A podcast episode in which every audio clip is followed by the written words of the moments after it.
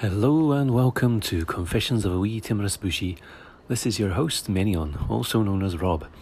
So, uh, beautiful day, sunny morning here in Japan, and this time I would like to bring you uh, some ideas I've had about um, Celtic mythology and legend and its uh, influence, however small, on advanced Dungeons and Dragons.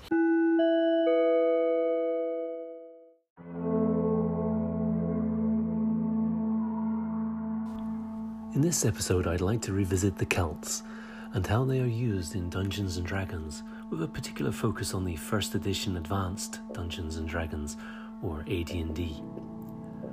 One of my first exposures to Celtic legend was in fact via AD&D, the Legends and Lore book to be precise. That was the book that I would read with my friend in the elementary school playground.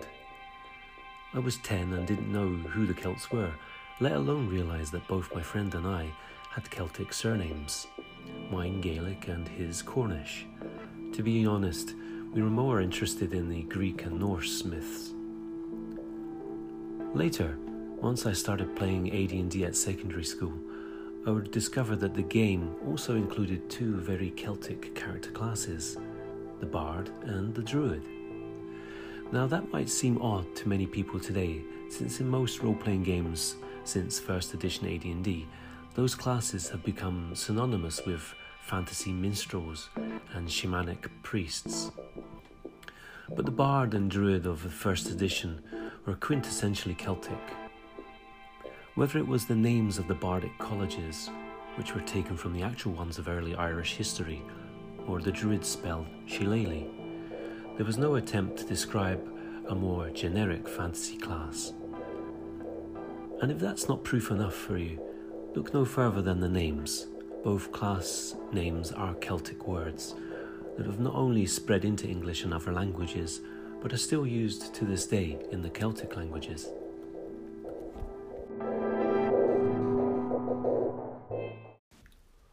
First published for AD&D as Deities and Demigods, Legends and Lore includes a Celtic mythology section that features several deities and heroes from the Irish and Welsh legends, drawing particularly from the early Irish cycles as well as the Welsh Mabinogi.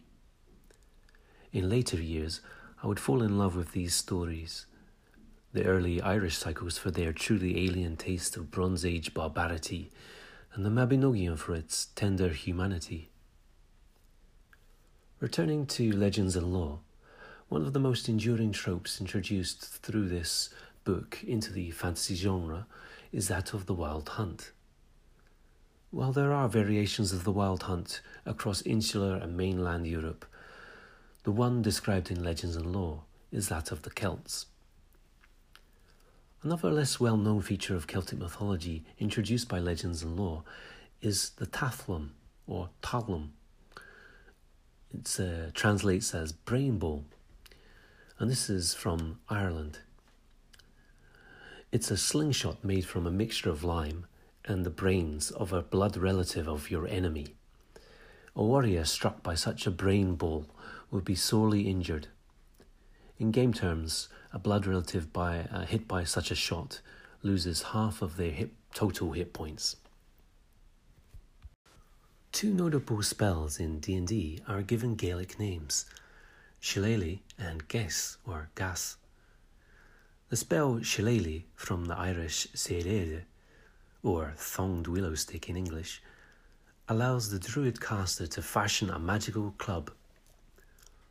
Although I'm unaware of any references to such a weapon in ancient Irish history or legend, it was used for stick fighting in the 18th and 19th centuries in Ireland and certainly has a lot of flavour. Then there's the geas spell, which deviates from uh, Celtic legend entirely because in D&D the spell lays a compulsion on someone to complete a certain task. In contrast, the geas of Irish legend is an, an innate doom of some kind, a good or bad prophecy and or taboo relating to it that prohibits someone from certain acts on pain of dishonor or death.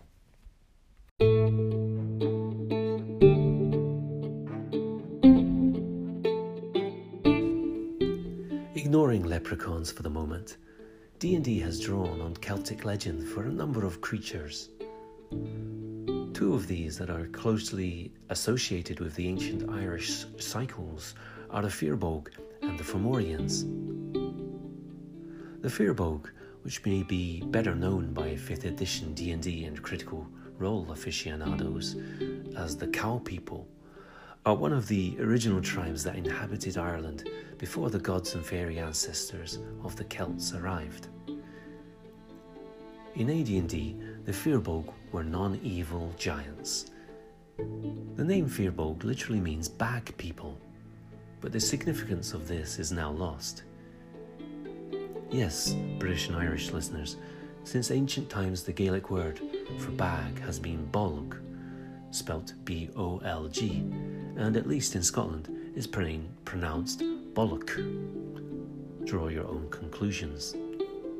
Now, the Fomorians, on the other hand, were the sea demons that invaded Ireland but were finally defeated by the mythic ancestors of the Irish. In AD&D, they are portrayed as malevolent and deformed giants, which is quite close to how they are described in the early, early Irish cycles.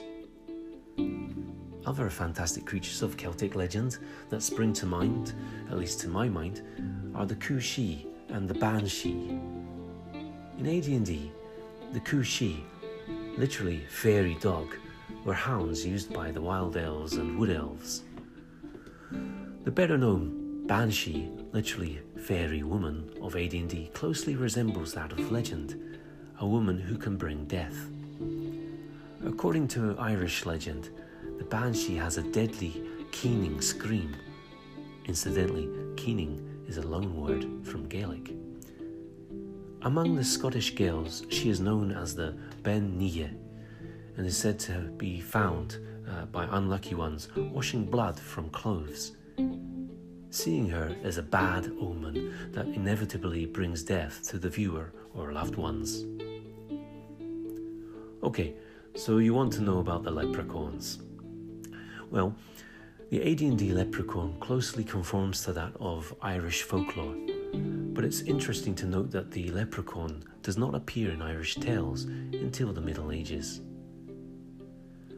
Finally, a close perusal of Monster Manuals 1 and 2 and the Fiend Folio further reveals the afanc of Welsh uh, folklore, the Korred of Breton folklore, and the Spriggan of Cornish folklore.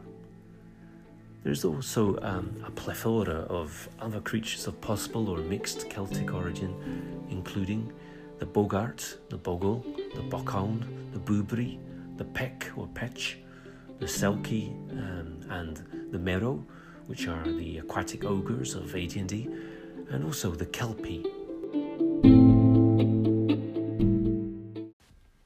As previously mentioned in my episode on Celtic studies and the Gododdin poems, the Druids were the philosopher priests of the ancient Celts of Europe. And up until the defeat of the Gauls and the Britons by the Romans, the Druids alone had the power to establish kings and unite the fiercely independent tribes. One of the main criticisms that Julius Caesar had against the Druids in his history and propaganda piece, The Conquest of Gaul, was that the Druids practiced human sacrifice. Perhaps we should say still practiced, since the Romans had themselves only stopped sacrificing people to their gods some 32 years earlier, in 81 BC. Caesar describes how the Druids would hang large numbers of people, usually criminals, from the branches of trees in forests, or would fill large human effigies, the famous Wicker Man, with them and burn them, and this almost certainly did happen. The ancient Celts were also recorded by the Greek and Roman scholars to have been headhunters, and this is largely corroborated by the archaeological finds and by the early Irish cycles.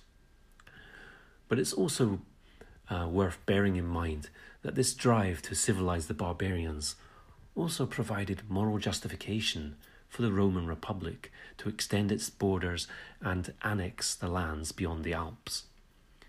If you've not read The Conquest of Gaul, I highly recommend it. The international politics it describes feel chillingly modern. Returning to the historical Druids, contrary to popular belief, Stonehenge was not a Druidic site. Rather, the spiritual heart of Celtic culture lay on the Isle of Anglesey in North Wales, and pilgrims and acolytes would flock there from all around Europe. Remember, the, the various Celtic tribes scattered across Western and Central Europe and Galatia in the Middle East lacked centralized government, but this suggests a highly structural cultural and religious unity. While the Romans largely ignored Stonehenge, records indicate they pushed down one of the stones. They targeted Anglesey and by 77 AD had put everyone there to the sword, and it is believed that the aim of this was to end the political threat posed by the Druids in Britain.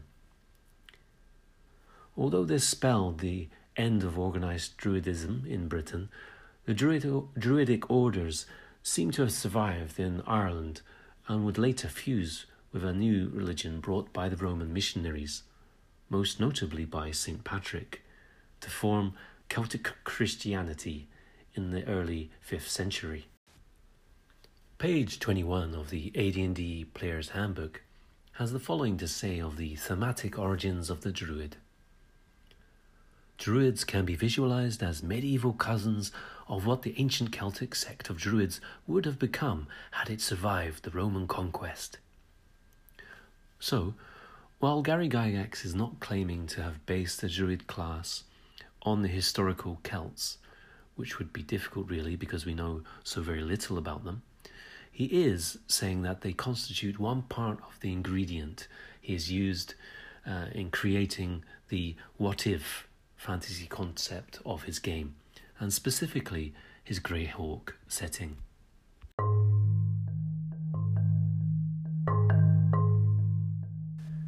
The Bard appears to be one of the least liked character classes in first edition AD&D, although I'm rather fond of it. Instead of the magical minstrels of later editions, the bard is a lore master who must train first as a fighter, then as a thief, before undergoing druidic training and entering a bardic college.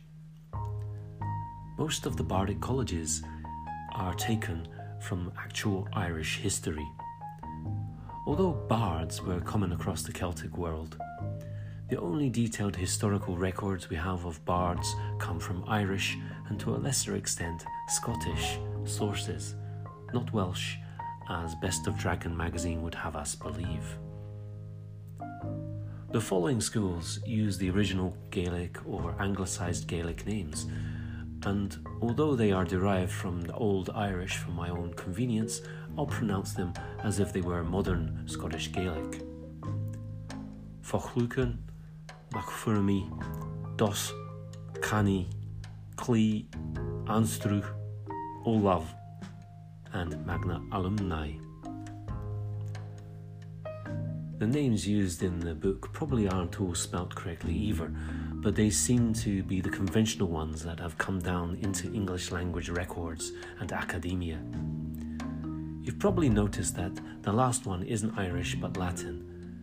But to my knowledge, Ollamh or Olau, would have been the highest degree and would have been the equivalent of a doctor. Bear in mind that Ireland wasn't affected by the Dark Age, uh, sorry, the Dark Ages that followed the burning of the Great Library, and that the Druidic order seems to have blended into the early Irish Christianity. There is said to have been a university of these holy men, bards, and um, lawyers, I guess, that numbered some 10,000 people.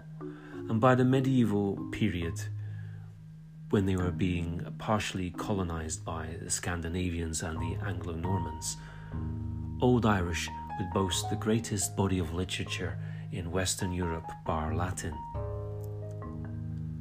One of the jobs of the bard was to spread news and information, and another was to sing the praises of or lampoon to use the Irish word again, the great, whichever they deserved, uh, according to their actions. Now, the bards would travel the Gaelic speaking world. Then, most of Ireland, the Isle of Man, and much of Scotland, until the various religious succession uh, wars and uh, English and uh, later the British government laws restricting banning the language, music, and culture associated with the Gaels. Uh, interestingly, the bards and the Celtic clan system survived in Scotland the longest, um, disappearing only after the Jacobite rebellions of the early to mid 1700s. So, in my estimation, the bard of early D&D is a warrior poet, a satirist, a scholar, and more. I understand that they're a difficult class to run in a normal AD&D campaign, but they'd fit right into one that drew on Celtic legend.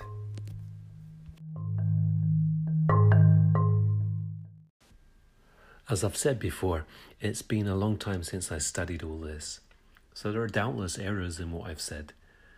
I would like to tell you of how the training of bards and druids would be conducted in dark rooms, how a heavy stone would be placed on their chests to help them focus on learning their lore, and how this training would take up to 20 years for the Druids. But that would require more research to locate the academic sources of my memories, so I'll leave it here. There are a wealth of books on the Celts, and one of my favourites is Nora Chadwick's The Celts. But much is lost in the mists of time which is probably what draws people and their imaginations to them in the first place.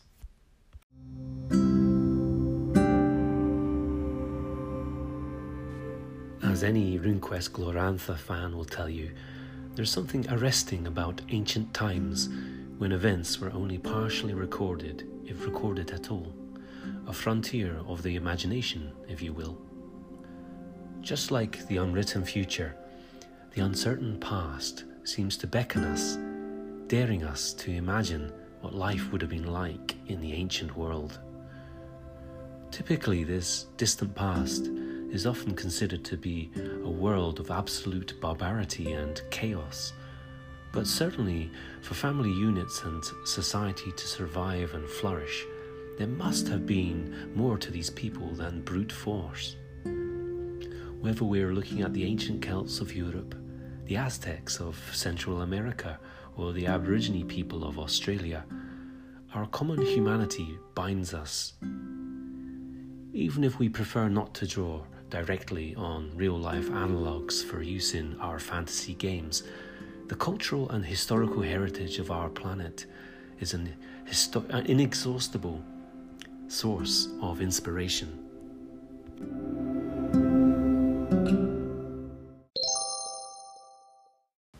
Listening back to the episode, it all seems a little bit uh, dry and academic, and it really needs input from you, uh, the listener, to bring it to life uh, in the form of discussion. Some things I didn't touch on were women during Celtic times, particularly uh, druidesses. Uh, they weren't all just holy men, as I uh, accidentally said.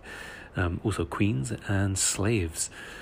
Um, another point that I didn't touch upon was the continuation of Celtic practices in Anglophone Britain and possible connections with witchcraft. Um, also, I did not look at how cultures fuse together to form new, new cultures.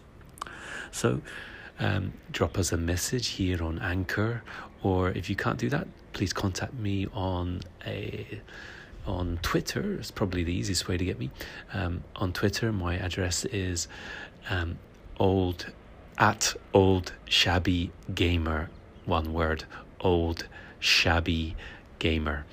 And I usually go by the name of Menion, also known as Rob, using the same uh, little M rune uh, that I usually do. So I look forward to hearing from you, hopefully, and please take care and. Uh, enjoy your lives. Until next time, goodbye.